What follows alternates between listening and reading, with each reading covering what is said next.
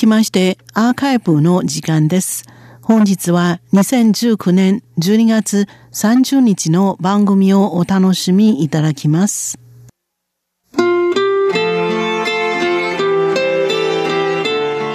数字の台湾この時間数字で台湾を読み解きます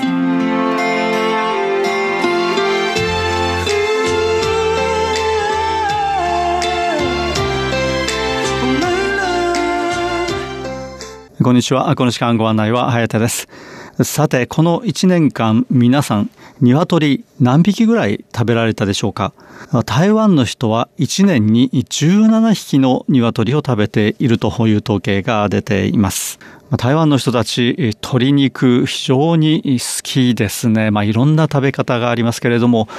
例えば、夜市ナイトマーケットなどに行きますと、鶏半分ほどのお肉を使ってって作ったフライドチキンといいますか、これまあ台湾式の味付けがされているんですけれども、まあ、こうしたですね、この大きなフライドチキンを袋に入れて、まあ、紙袋に入れて、えー持ち歩いて食べながら歩いている人の姿というのをよく見かけますね。まあ、こうした大きなフライドチキンだけではなくて、まあ、小さく切ったフライドチキン、まあ、あちこちに売ってまして、えー、串を刺してですね、この食べながら歩いている人、えー、こういったのもよく見かけますね。えー、ということで、えー、この鶏というのは、えー、台湾では肉類の中で一番食べられているものなんだそうです。で、えー、年間の養鶏産業の生産高ですね。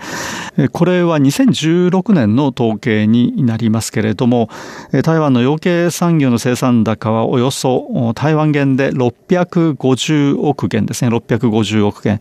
日本円にしますと大体2300億円ほどになるんだそうです。で、この生産高ですけれども、台湾の畜産牧畜業、まあ、この養鶏っていうのをこの中に入れるのかどうかっていうのはちょっと問題がありますけれども、まあ、こうしたこの畜産やですね、養鶏、牧畜、こういった産業を合わせた生産高のの4割を占めるんだそうです。そして台湾の人が年間どのくらいの鶏肉を食べているかということなんですけれども、これは2017年の統計ですね。これを見てみますと、34.26kg、34.26kg という重さの鶏肉を食べているんだそうです。で、鶏肉というのは、まあ、鶏の重さ大体ですね、1匹あたり 2kg ほどなんですね。2kg ほど。ということで、この1年間に食べる鶏の量ですね、鶏肉の量 34.26kg を2で割りますと、まあ、およそ17匹の鶏を台湾の人たちは毎年平均食べているということになります。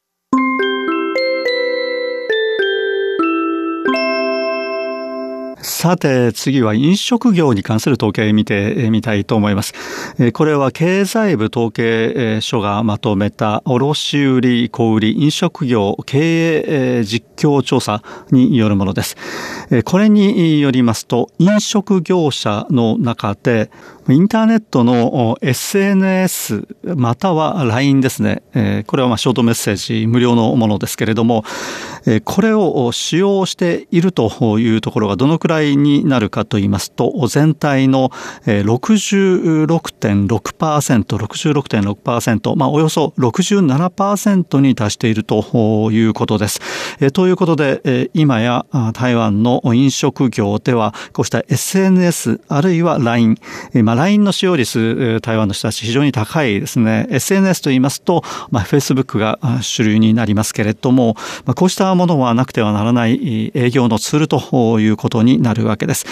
えー、さらには、モバイルペイメント、まあ、最近ではこれ台湾もキャッシュレス化というのがですね、推奨されているんですけれども、こうしたモバイルペイメントを利用していると、モバイルペイメントによって支払いができるという飲食業ですけれども、44.1%、44.1%ですね、に達しています。また、インターネットを通じて座席の予約ができるというところは29 9.9%ですね。で、またさらには、座席の予約だけではなくて、注文する品物の予約もできる、どのような料理を注文するか、これも予約できるというところ、これはちょっと減りまして、19.6%となっています。このように台湾の飲食業、まあ、急速にこのインターネットの利用が普及してきているんですけれども、その中でも、モバイルペイメントですね、携帯電話、スマートフォンによって支払いができるというものに関しましては、これ伸び率が非常に高くて、前の年に比べますと13.1%ですね、上昇しているということです。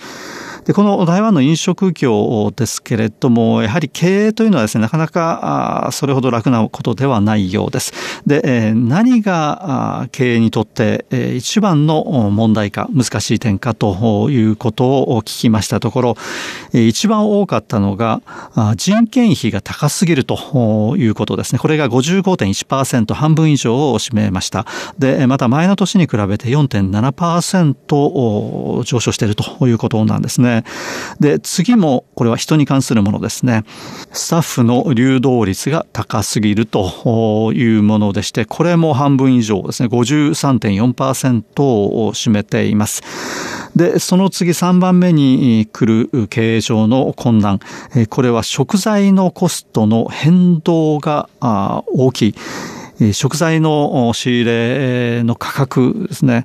これが大きく変動するというのが、これは経営にとって難しいんだというところですね。これが、これも半分ですね、50.4%を占めています。まあ、以上、飲食業、台湾の飲食業に関する調査でしたけれども、この飲食業の他にですね、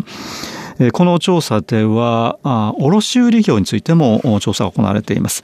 で、卸売業ですけれども、台湾の卸売業の4割ですね、が貿易の好不調に影響を受けると答えています。で、これ2008年の状況ですけれども、卸売業の販売の対象、つまりお客さんがこの台湾の中にある企業などである場合ですけれども、これが62.7%ということで、これはまあ半分以上を占めているわけですね。で、海外、つまり輸出をやっているというところは37.3%となります。で、その輸出ですけれども、その対象が中国大陸、これ香港を含みますけれども、であるというのが22.4%で、これ一番多いんですね。アメリカと中国大陸との間の貿易摩擦の影響などは受けていますけれども、中国大陸が台湾の最大の輸出先であるということは、これはまあ変わらないということで、こうした卸売業にとってもお客さんは一番多いのはやはり中国大陸ということになります。で、この卸売業の人たちですけれども、まあ、経営上難しい点、困難な点はどこかということですけれども、一番多かったのは競争が激ししくて、利益が縮小されているということですね。これが7割近くを占めていました。で、次に来るのが、新しい市場の開拓がなかなか難しいというのが40.1%。さらには、入荷コスト、人事コスト、これが増加しているということですね。これが39.8%ということで3番目に来ています。で、また、アメリカと中国大陸との間の貿易摩擦の影響ですけれども、台湾の卸売業の人たちはですね、やはり最も心配なのは為替リスクですね、為替変動によるリスク、それから関税障壁ですね、この2つについてがやはり一番大きなリスクと考えています。